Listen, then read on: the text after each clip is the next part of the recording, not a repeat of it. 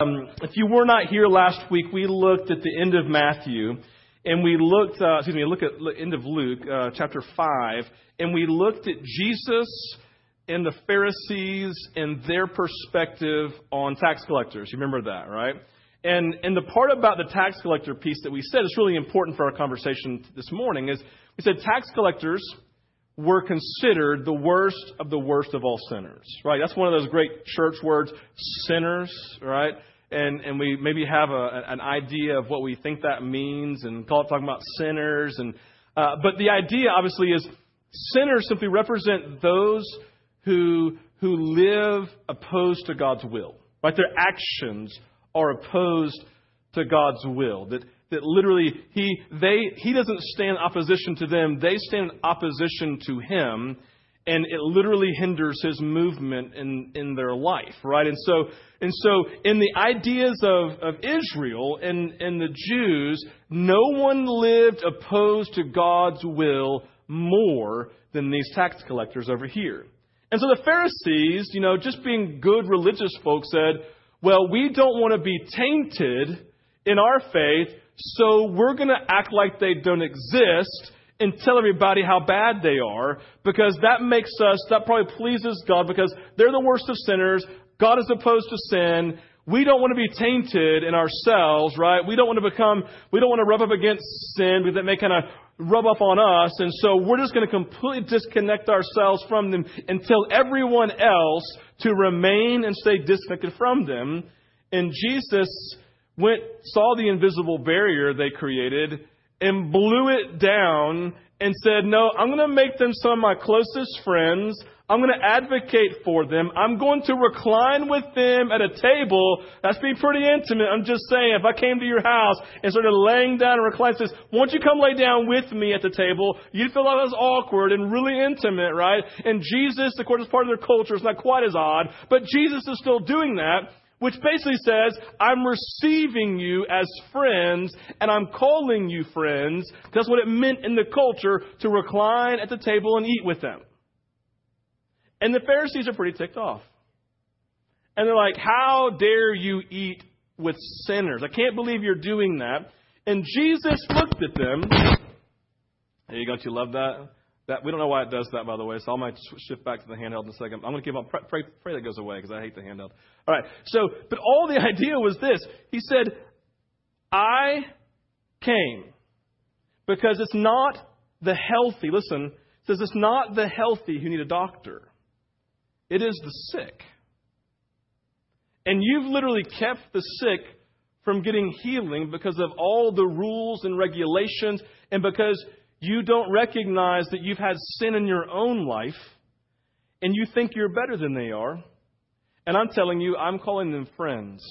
I'm drawing them in. And so, what we learn are two primary things we said in Jesus' work here at the tax collectors. Number one, we recognize how much he loves even those like us who have sinned and who are caught in sin. Like, that is good news for you. Because whether you think, like right now, you have in your mind what would you consider the worst of all sinners, like someone's probably said, "Oh my gosh, do you know so and so? They did X, whatever it was." You're like, "Oh my gosh, I'm so glad I'm not them because they're sinners and that you're better than they are, at least in your own mind." Jesus saying, "Well, actually, you're all pretty bad. You're all deserving of hell, but I love all of you, and there's not someone who's better than another person." So number two, he then lays out your mission he says, Now I want you actually to devote the best of your time, the best of your energy, and the best of your resources to those that you classify as being the most dirty and the greatest sinner. There's nothing biblical about saying the one bad apple spoils the whole bunch. That's not biblical. No, Jesus says, I hang out all the bad apples all day long and I wash them off when I do it. And that is the sign of maturity. Jesus is saying, I want you, that's why I'm calling you to be holy. Holiness is only demanded of those who are hanging out with those who are unholy. And so what he's saying is, I want you to give your life to those who need me the most because I created them and I love them. So we see in this is a, I mean, y'all, you're like, okay, that's great. No, I'm saying this is revolutionary. This is revolutionary for Jesus. This is revolutionary for the disciples. It's revolutionary for the Pharisees. They don't like him. This is overwhelming. He is totally changing perspective. He's giving a completely new view. It's a new understanding of faith and of being a believer. So he comes in Luke chapter 6 and he destroys their perspective yet again. Have your Bibles, you can turn there and put them on the screen, starting right here in verse 1 of Luke chapter 6. It says, One Sabbath, this is important. Sabbath. All of us probably know what Sabbath is, but for the one person who doesn't, let me help you. Sabbath equals, in Genesis, the seventh day, right? That day of rest. That, that, call it Shabbat, means to rest or to cease from, from work and to celebrate. Shabbat, Sabbath, rest, equal, equal, equal, right? Shabbat equals Sabbath. Sabbath equals rest. And represents resting from, resting from work so that you can celebrate. Right? Resting so you can celebrate or resting simply for, for resting's sake. Okay? And this is something that God commanded in Exodus 16, chapter 20 says, I want you to, to set this day aside. I want you to remember this day. Okay? So it says, on Sabbath, Jesus was going to the grain fields, and his disciples began to pick some heads of grain, rub them in their hands, and eat the kernels. Some of the Pharisees asked, Why are you doing what is unlawful on the Sabbath? Jesus answered them, have you never read what David did when he and his companions were hungry? He entered the house of God, and taking the consecrated bread, he ate what is lawful only for priests to eat, and also gave some to his companions. Then Jesus said to them, The Son of Man is Lord of the Sabbath. On another Sabbath, he went into the synagogue and was teaching, and a man was there whose right hand was shriveled. The Pharisees and the teachers of the law were looking for a reason to accuse Jesus, so they watched him closely to see if he would heal on the Sabbath. But Jesus knew what they were thinking and said to the man with the shriveled hand, Get up and stand in front of me. So he got up and stood there. Then Jesus said to them, I ask you, which is lawful on the Sabbath, to do good or to do evil, to save life or destroy it? He looked around at all of them and said to the man, Stretch out your hand. He did so, and his hand was completely restored. But they were furious and began to discuss with one another what they might do to Jesus. Dun, dun, dun. Because this is the beginning of the plot to kill him. What you just read was so offensive to the Pharisees, so offensive to those who were religious, that this began the plotting which would ultimately lead to Easter, which would ultimately lead to his death, which would ultimately lead to his resurrection. His death his, this journey leading to his death ultimately began in this moment, plotting against him. You have to recognize that the Sabbath represented this, this celebration. It was a, literally considered a festival of sorts, right? It was a day in which they would, they would cease, they would cease their work, they would rest. And with that, this is important for the story here, especially for the, for the things that we saw here in, the, in, in these two scenarios that caused them to get so frustrated you have to recognize that there was what's called ceremonial law. Basically, representing that every ceremony, every festival, every celebration that was going on in the midst of the Jewish people in the context of the nation of Israel, there were all these laws that were associated with it. Basically, all the things that you need to do to make sure that when you celebrate it, for what, when you celebrate it, when you, when you engage it, that you don't do anything that makes you unclean before God. Right? Keeping you pure, making sure you basically celebrate it right. All right? Uh, you're celebrating it right. So, like 4th of July, make sure you have American flags, you have fried chicken, right? Make sure there's these things in place. You know what I'm getting, right? There's all these things you have to do by law, and it's called ceremonial law, law for ceremonies, okay? And so, in the context, there were all these laws, and literally, you can go back and read it sometime, but I'm not going to go through all of them. I mean, like, it's a really, really, really long list of what you can eat, how many steps you can take in a day, what you can do, how you can walk, walk with, walk with a donkey this far but not this far. And there's, listen, there's, I mean, think of, and here's the thing. Think about how many laws you have in America, let alone the state of Georgia, and how many of them you actually don't know. Right? Like, for example, I drive down the highway. I, my car just always finds itself in the fast lane. I don't know why. It just does, right? And I'm always in the fast lane. And I'm behind people who do not know that the state law in Georgia, if, if someone is coming up from behind you who is going faster than you, by law, you have to get over. 1% of Georgians know this. And listen, and Floridians, I hate, I hate driving behind them. No Floridian ever gets over. I'm behind them flashing my lights in Jesus' name, right? Get over, right? All day long flashing them, telling them to get over, right? It, I really do not like Floridians in driving. Y'all are great people other than that, but, but driving, y'all are awful. And so, so anyway, so you get this whole dynamic going down. We just don't know the laws. And so, I mean, and again, you look at some of the laws. I'm going to I'm going to give you some, some real laws in surrounding states and then give you some in Georgia. In Alabama, it's illegal to play dominoes on Sunday. True law, right? It is, listen, it's, this is my, this is awesome. You should do this next week, guys, just to like, just to like mess with people. It's illegal to wear a fake mustache that causes laughter in church. True law right there, right? In Florida, in Florida, unmarried women who parachute on Sundays may be jailed. How random is that, right? In Sarasota, Florida, it's illegal to sing while wearing a bathing suit. Listen, I don't know, whoever was singing when that law was made must have been really bad, right? In the state of Georgia, and guys, listen to this one because you've already all broken the law, most of you. All males in the state between the ages of 16 and 50 are required to work on public roads. Did you know that, right? How many of you have done, how many have worked on public roads? I'm like, yes, this like Bill's the only one. Rest of you are going to jail, okay? Here we go. He's saying, in Quitman, Georgia, it's illegal for a chicken to cross a road. In Georgia, it's illegal, listen, it's, it's illegal to change the clothes on a storefront mannequin unless the shades are down, right? For purity's sake, okay? Some guys are struggling, right? Listen, in the state of in the state of Georgia, in the state of Georgia, this is the truth. And I actually saw this on national news. Donkeys cannot be kept in bathtubs in the state of Georgia. I don't know what that means, right? And even in Acworth, for those of you who live there, all citizens must own a rake. I have no idea why, right? So if you don't own a rake, I could put you in jail right now, right? Citizens arrest. Now, now, so in this idea here, then, I just named all these laws, and, and none of you in this room knew all of those, right? You may have known a couple here and there because you've read the website and all that kind of stuff, but you live in ignorance. And Scripture tells us, as it relates to ceremonial law, that people were always committing sins of ignorance. They just didn't know any better. They didn't know all the law, and so that's why they're always having to sacrifice. They're sacrificing for their known sin and for the myriad of unknown sins of ignorance they were committing.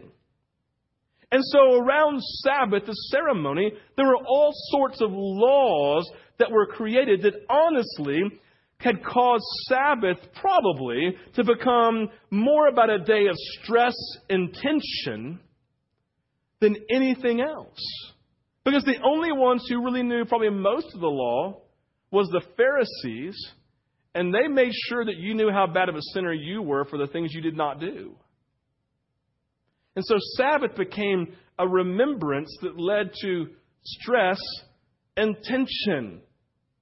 I mean, how many of you remember growing up in church, and church had a lot of stress intention to it. How many of you got yelled at growing up because you didn't wear the right clothes and people may be embarrassed, right? Stress and tension, whatever it may be. All sorts of stress and tension that revolved around ceremonial law. And so Jesus, the thing is this, the Pharisees had created like this invisible wall, right, of laws, and Jesus sees it, and he intentionally walks through it to crush their perspective because of something very simple. He wanted to restore the people's understanding to what Sabbath, what Shabbat, what rest was supposed to be, and to remove the stress and the tension that it had become. Sabbath was given to promote life, and it did the exact opposite for Israel. And so the two scenarios that, that they're breaking law in, number one is in verse 1 and 2, where they're walking through, they're hungry. I don't know if they've eaten or not. Maybe they're just hungry. Maybe they haven't eaten all day and they're walking and, and, and they see heads of grain. And so you've seen it. They kind of walk through and you kind of brush your hands on it and they grabbed hold of one. They put it in their hand, rubbed it like this. They reached in, reached the kernels out, and began to eat them because they were hungry, right? So we had this idea of picking heads of grain, rubbing them together. And so the Mishnah, the Mishnah was the first published list of ceremonial laws. Basically, it was this list they published of all the laws in 217 AD, and it states that people are permitted, listen, it says this about the Sabbath. You are allowed to pick a head of grain with your hand. But you cannot rub it together in your hand because that's considered threshing, and threshing was opposed to ceremonial law on the Sabbath. That's kind of crazy, right? Donkey in the bathtub type stuff, right? What are you talking about? Verses 6 through 9 talks about the healing of a man with a withered hand on Sabbath, right? Now, the piece I want this is, this is beautiful here. Like, you know, like, you know, sometimes Jesus looked to pick a fight, right? Like, you know that sometimes he was the aggressor. They did not Listen, it says the Pharisees were standing to see if he would. They weren't saying anything.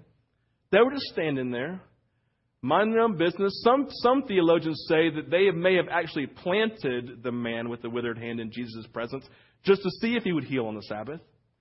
And so Jesus picks a fight. He says, he comes down, right? He says, Man with the withered hand, stand up.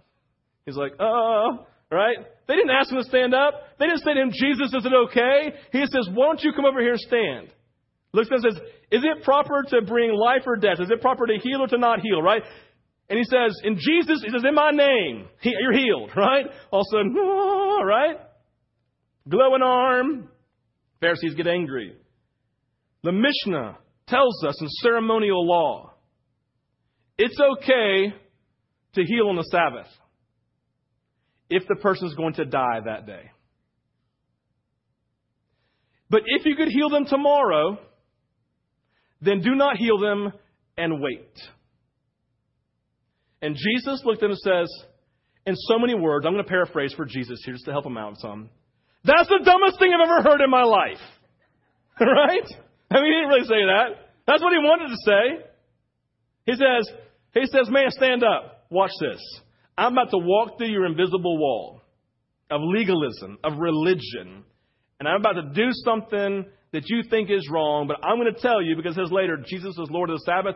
I'm telling you, I'm taking it back. I'm taking back what belongs to me. You've stolen what belongs to us. You've stolen our intention of Sabbath in the rest that, that, that God, we made there in Genesis, right? You've stolen it. I'm going to bring it back because the nature, right, the nature of, of Sabbath was ultimately to proclaim healing, restoration, and salvation for those whom God loves. Restoration, healing, and salvation, expressing the love of God. But again, let's be fair to the Pharisees. Let's be fair to them, right? These laws were created with good intention. Sabbath, day of rest. God told us to keep it holy. Exodus 16 and chapter 20. This is something we've got to set aside. We have to remember because it, it, listen, when we, this, the, the law was literally designed to keep the Jews, Jewish people focused on the Sabbath, focused on God, and to not forget about it or to forget about God. We got to keep these laws to remain pure, to remain true, to remember God, to keep our eyes focused on Him. But in the context of all of that, they had created all these laws that had stripped the reality of it away. So this morning, I am just going to kind of dive into a little bit of the, just the reality of Sabbath. There's so many things you could say about it. And honestly, so many things that are still kind of let, that Scripture really did not define very clearly for us. But, but in verse 9, Jesus gives a picture of his heart for Sabbath and the question that he asks. It says, uh, he says this, looking at them with the, just to get a picture withered hand man right here, Pharisees right here. And he looks at them. Pharisees says, I ask you, is it lawful on the Sabbath to do good or to do harm? Is it lawful to save life or destroy it? Now, the, uh, the answer seems obvious, right? I mean, that's why they're silent in the moment. They're like, how do we answer this? Because We can't be caught in this, right? So we're just not going to say anything. And Jesus uh, says, man, hey, put your hand out. And it was healed in the moment, right? It's obviously best to do good and to save life. And in this, we see the heart of Jesus and what he's trying to restore to the people and their understanding of, of, of the man on the Sabbath.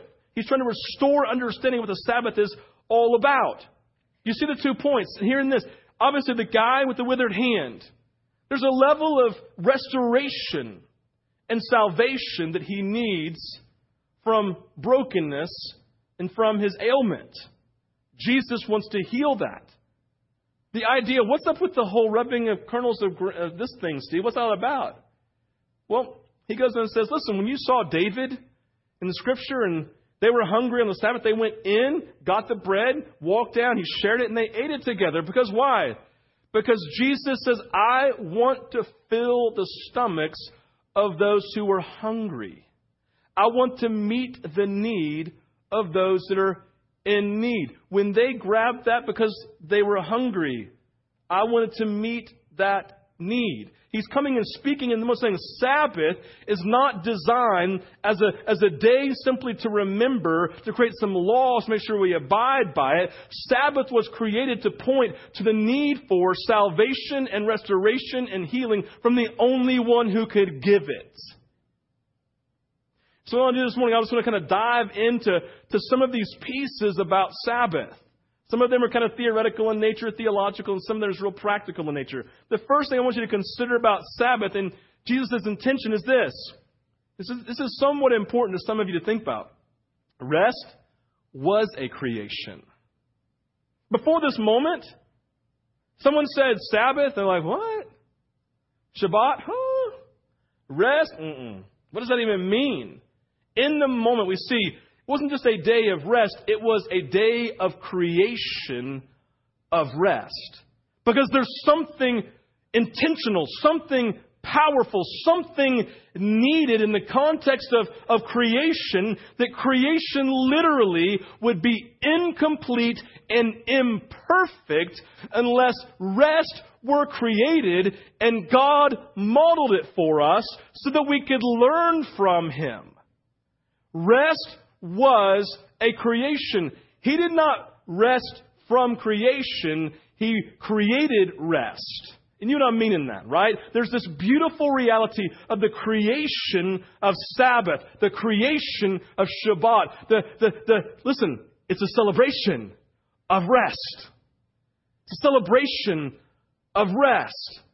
We would have been incomplete knowledge of rest, the need for rest, and the fact that God, that only God can create rest is what we live in. I want you to hear that. Rest is something God created. It's only still something God creates and uses and can ultimately use. He created it, He's using it. Without God, there is no rest. Listen, so, with this in mind, number two, we need rest. We need rest. Why do you think our bodies so long for rest after a long day's work? Is it because you are frail or because your body is being obedient to what God, how God designed it?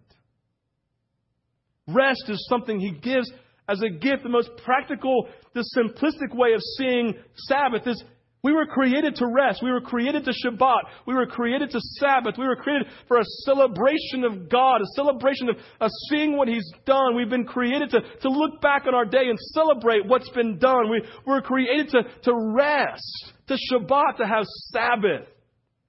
We've been created with this longing, this, with this need that God created, He modeled for us. And so we then live, then very simplistically saying, listen, in our culture, you have been designed to rest.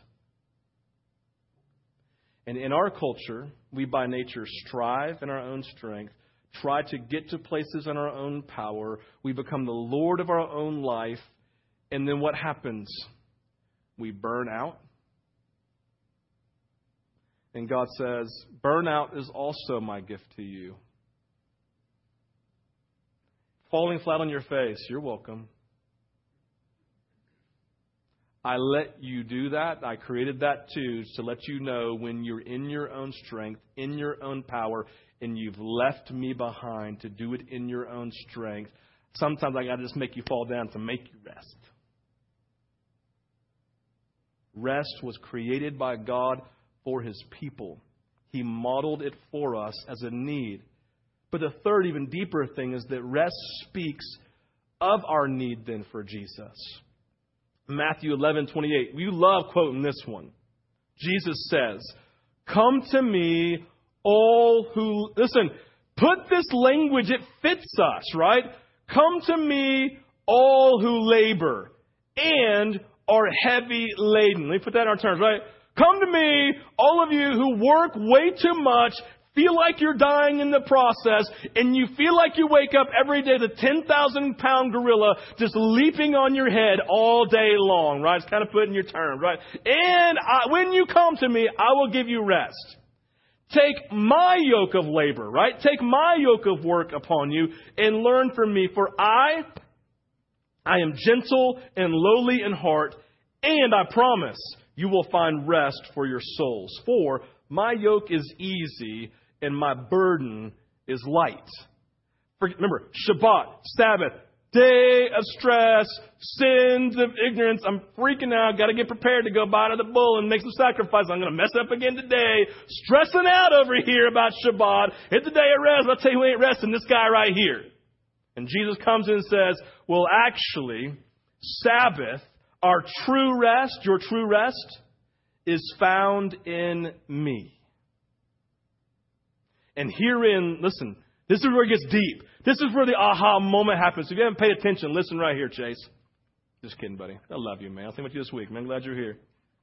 Our true rest, right? God's, listen, the center point, the climax, the crux of Sabbath is this God's command to rest on the seventh day setting it aside for us to remember and to celebrate is not just, it's not remembering a moment in the past, but it primarily looks forward to the day when full and complete rest, Sabbath, could be and would be and will be experienced in Jesus.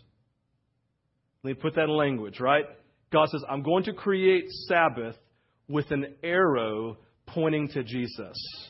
And when you celebrate it, it's not just so you're remembering some moment of something that God did in the past. It's pointing to the day when this will be experienced and expressed fully and completely in the person of Jesus. Listen, all of us know the story of Abraham and Isaac, right? It's this great Old Testament story. People tell it all the time, and then we look back to the story. But listen, we don't look to the story just to remember an historical fact and a history story about Abraham and Isaac. We know that story was created by God to point to the day when God had to sacrifice his own son. We don't just celebrate this, we let this point to this because this changed everything.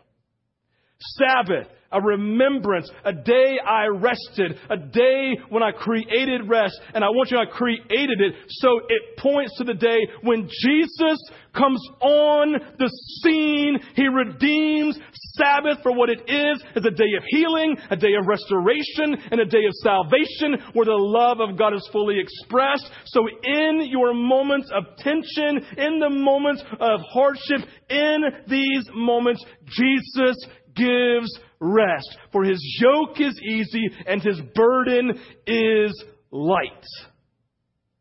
We look to, he's saying, listen, stop celebrating the day and realize it's pointing to me.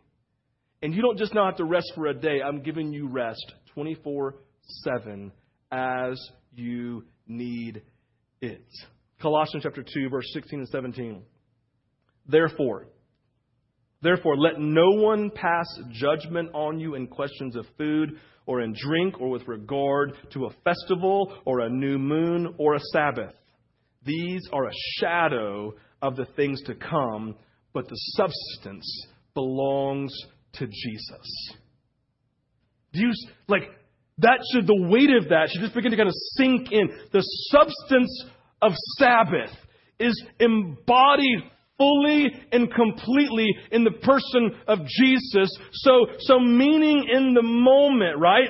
Meaning in this moment that, that, that in our lives, this idea of this choosing a day to rest isn't his expectation. He's saying the day points to the fullness of what I want to do. I have the substance of Sabbath in me when I come to live in your life in the midst of your hardship, in the midst of your hell, in the midst of your difficulty, in the midst of your withered hand, in the midst of your hunger. I can fill you completely and give you rest.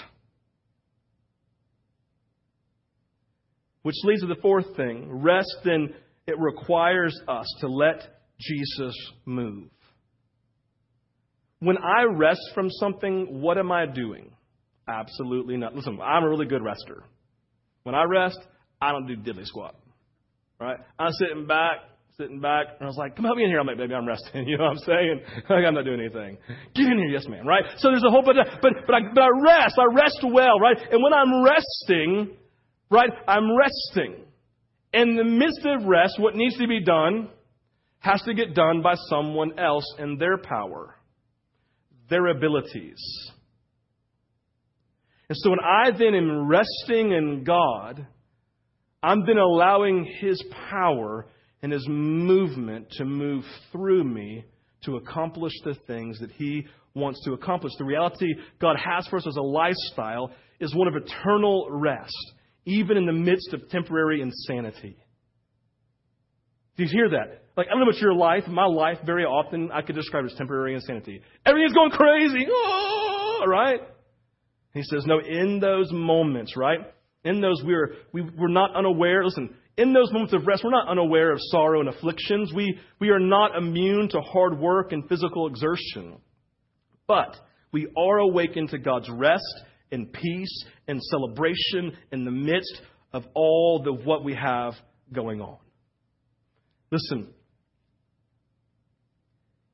God is speaking, Jesus is speaking, saying, guys, you've made it a day of remembrance of a moment that has all these things attached to it, but there's no life. And I want us to redeem fully. I want us to recapture the full meaning of what Sabbath means. I have come to give you life. I have come to live in you so that as you exert energy, as you move, that, I, that you are resting in me to make things happen even in the midst of temporary insanity. So, in the presence of mine enemies, you can sit at the table I have prepared. Yea, though I walk the valley of the shadow of death, right? You prepare a table before me in the presence of my enemies. Shabbat. Sabbath. Rest. In the midst of insanity, in the midst of affliction, in the midst of medical issues, in the midst of persecution, in the midst of a withered hand, in the midst of extreme hunger God says, Shabbat! Sabbath! Rest! This is what I have for you because this is not a day about duty. It's a day of me expressing the power and the fullness of my compassion, my mercy, and my love through you because I know you will burn out. I know you will get overwhelmed. I realize it in your life. I see how America pushes you. I see the culture in which you live, but I have rest for you. Come to me all you who are weary and heavy laden, and I will give you Shabbat. I will give you Sabbath. I will give you rest. Some people say, Oh my gosh, Steve, are we supposed to still keep the Sabbath? Are we supposed to still set a, set a day apart? To be completely honest with you, the Bible is very uh, silent on that. And so, kind of where I land is this there's no legalism in this.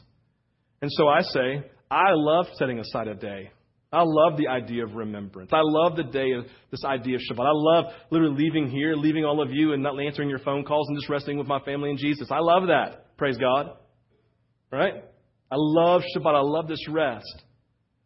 What I love even more is that every day, in the context of everything that I am doing, I know I have Shabbat and Sabbath with the Lord as it relates to everything going on in my life.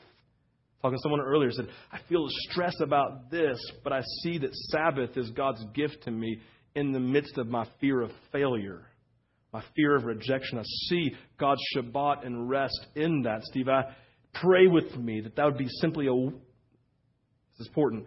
Simply pray that I would be awakened to what's already present in my life through Jesus. Do you see the difference in that? God, I'm praying you give me Shabbat, give me rest, Jesus. Or saying, God, I grab hold of what you've already promised, that Shabbat, Sabbath, rest belongs to me. I take your burden, I take your yoke, and I receive that in the midst of this massive life decision. I pray all the time. I pray all the time, God, I want to remind you what you promised. I submit myself to you. I'm about to burn out. I need Sabbath. I need rest. Come and speak into the core of my being, God, so that my energies are not birthed out of stress. They are birthed out of the love of God and the peace of God. And God, I can't make that happen, so I'm just going to pull back and rest and trust that you're caring for me and that you will take care of the things I'm resting from, that you then would empower me to step back in to exert energy into the things you have for me. You need to rest. Don't be like those, those guys who play video games for 72 hours and die because they didn't get any rest. Don't be those guys. Rest in Jesus. This morning, for, for our, just our time of, of ministry, we want to, we want to die to legalism. I want you to recognize if you want to celebrate Shabbat, then celebrate it. Take your, take your Saturday. I don't care what day you take it. The Bible doesn't care either, to be really honest with you. You can get all mad at me if you want to, but it doesn't say anything about it. If you want to take Shabbat, you take, take a day. Take a Shabbat, take a rest, take a Sabbath, man. And you can say, I was doing it in obedience to Jesus because the Bible talks about it. That's awesome. Or you may come say, well, I couldn't do it this day because I'm, but I'm living, as long as I'm living in Shabbat, I'm resting in God every day and receiving His Sabbath rest as a lifestyle. Don't get caught up in the, oh, is it this, is it this, is it this, and just embrace the truth and the reality that Jesus took down the Pharisaical wall, the invisible wall of rules and law, and said, I just want you to be healed, set free, and saved so that you can walk in the beauty of my love for you in a holy rest, even in temporary insanity in the midst of your enemies. Let's pray. Father, I thank you for your presence with us. Lord, I thank you that I thank you I just thank you for rest. God, I thank you that the last thing you created was rest. And I love that. I love to rest. God, I praise you that you bring rest for us. And I pray, Father, this morning, Jesus, that, that you really would just begin to speak. Just help us die to these walls. That even those parts of us that are defending some sermon we heard 30 years ago about Sabbath, Lord, that really wasn't from you, God. I pray, help us to die to bad theology. And recognize the greatest theology is about loving God, loving neighbor, and being loved by God. Doesn't mean I can't, I can't do anything I want to, but God, you know what I mean? It's like this idea of God, what releases me best into loving you fully? And I pray, Father, this morning, you would help us to awaken to the rest of Jesus. You would help us to awaken, God, to the Shabbat that you have for us every day of our lives, Jesus. God, I pray that you would make our time with you in the midst of our enemies, in the midst of our insanity, God, you would make it beautiful and wonderful because you brought rest into that place. God, I pray for those this morning, God, who are carrying weights that even six months ago they never knew, a year ago, they never knew they were going to have to carry, maybe some for the rest of their life. I pray, Father, for holy rest upon them this morning. God, they don't even have the, they're so tired, they don't even know how to look to you for Shabbat. I pray you just bring it supernaturally. I pray this morning you would nail them with your peace and they go, God is good. God, we invite you. We, We say, God, and we invite you to awaken us, God, to what's already present in Jesus, in us, Shabbat and rest and Sabbath, oh God. Fill our mouths with laughter, with joy in the midst of our enemies because of the goodness of what God's poured out upon us, the love He's lavished upon us. Jesus, I praise you. The substance of Sabbath resides in you, and you reside in us with the full substance of Sabbath. Have your way this morning, Jesus. Amen. We're going to respond this morning. We have ministry teams that will be available. They're going to go ahead and come forward now. We're going to worship for a while. Hear this. Take a deep breath this morning. Some of you are in this place of saying, Steve, I, I can barely make it. God wants to give you rest. Some of you are like, I'm completely clueless of anything you just talked about because I'm so focused on something else. You're on the pathway to burnout. You need rest. Ask God to wake you up this morning. God wants to pour Himself out. He wants to love on you. I'll, I've said this in the first service. I'm not picking on you. There are some of you in this room that I know are dying you're already like in this process. You're like, no, I'm strong. I'm good. I'm good. I'm good in Jesus. You are good in Jesus, but you're not, you're not receiving His rest very well right now. I don't want to pull you out of your chairs and make you get prayer. So you come forward yourself and get prayer. Because God wants to love on you. He wants to pour Himself out upon you. We have our offering, for those of you who are new, we have our offering baskets here. We just invite you to give as the Lord leads. We have communion you can celebrate this morning. But what I would say, and this last thing I want to leave you with, and this is something kind of outside the box. I want you, those of you who are here, just kind of look around and and see who God would have you pray for. Now, you ha- there's the caveat: you have to know them. I don't want stranger danger prayers, right? I want people who know people praying for people that they know. Okay? And I want to just release you this morning to come alongside of those who need rest, those who are struggling, and and you see it, just come along and say, hey, and you have to know their names so you can pray for them, right? And you pray for them. Just bless them. Don't do anything weird. Don't give them some prophetic word about what's going to happen in 30 years in their life. Just release the love of God in their life. Love on them. Okay? Respond the Lord leads. Tate's going to lead worship for a little bit for a song. He's going to pray for us and then release you. And then after that, we're going to continue to worship. Okay? Make sure you say hey to Tate. Tate was here from the beginning at Vintage and then he deserted us and left. We still love him. Um, anyway, you guys respond as the Lord leads, and um, it'll be great.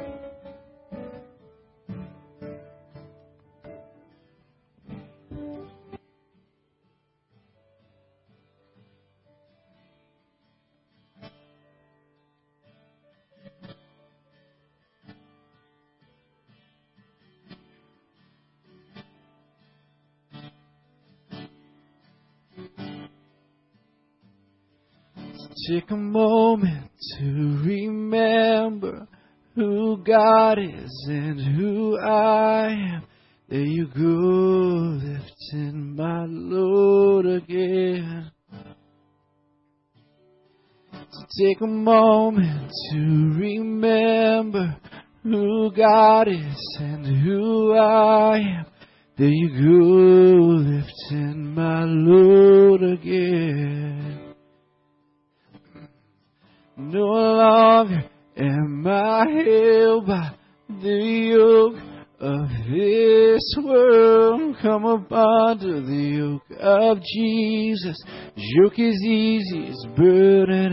light.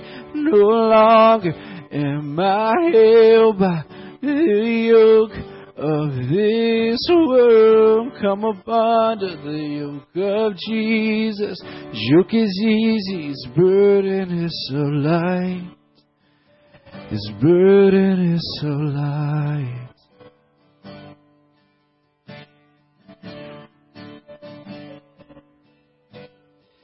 So take a moment to remember who God is and who I am.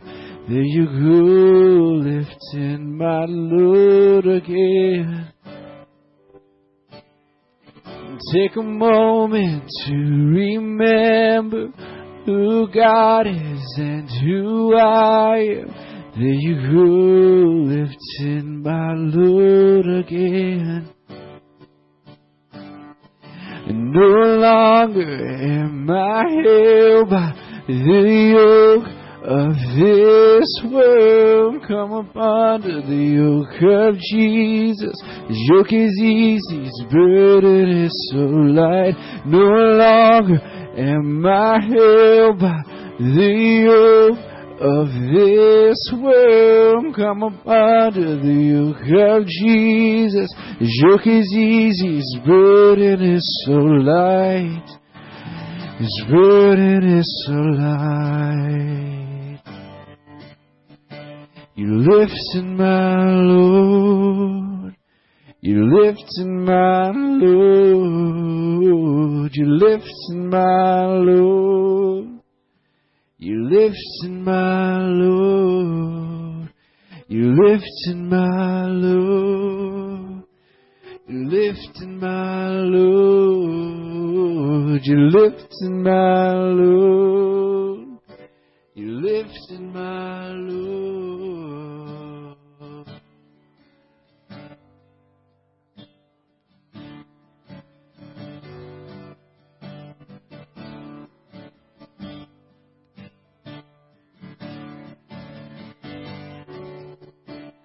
Try as I may and chase another lover, I find, I find there is none other than you.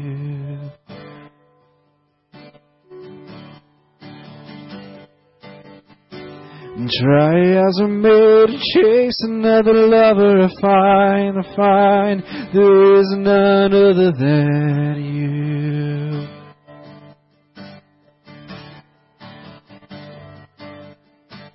Try as I may to chase another lover, I find, I find there is none other than you.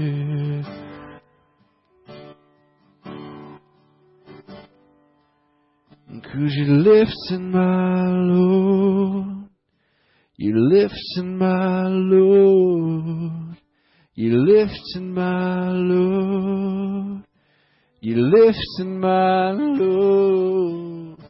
You lifting my Lord. You lifting my Lord. You lifting my Lord. You lifting my Lord. No longer am I held by the yoke of this world. Come up under the yoke of Jesus. His yoke is easy, his burden is so light. No longer am I held by the yoke of this world. Come up under the yoke of Jesus. Yoke is easy, his burden is so light. His burden is so light.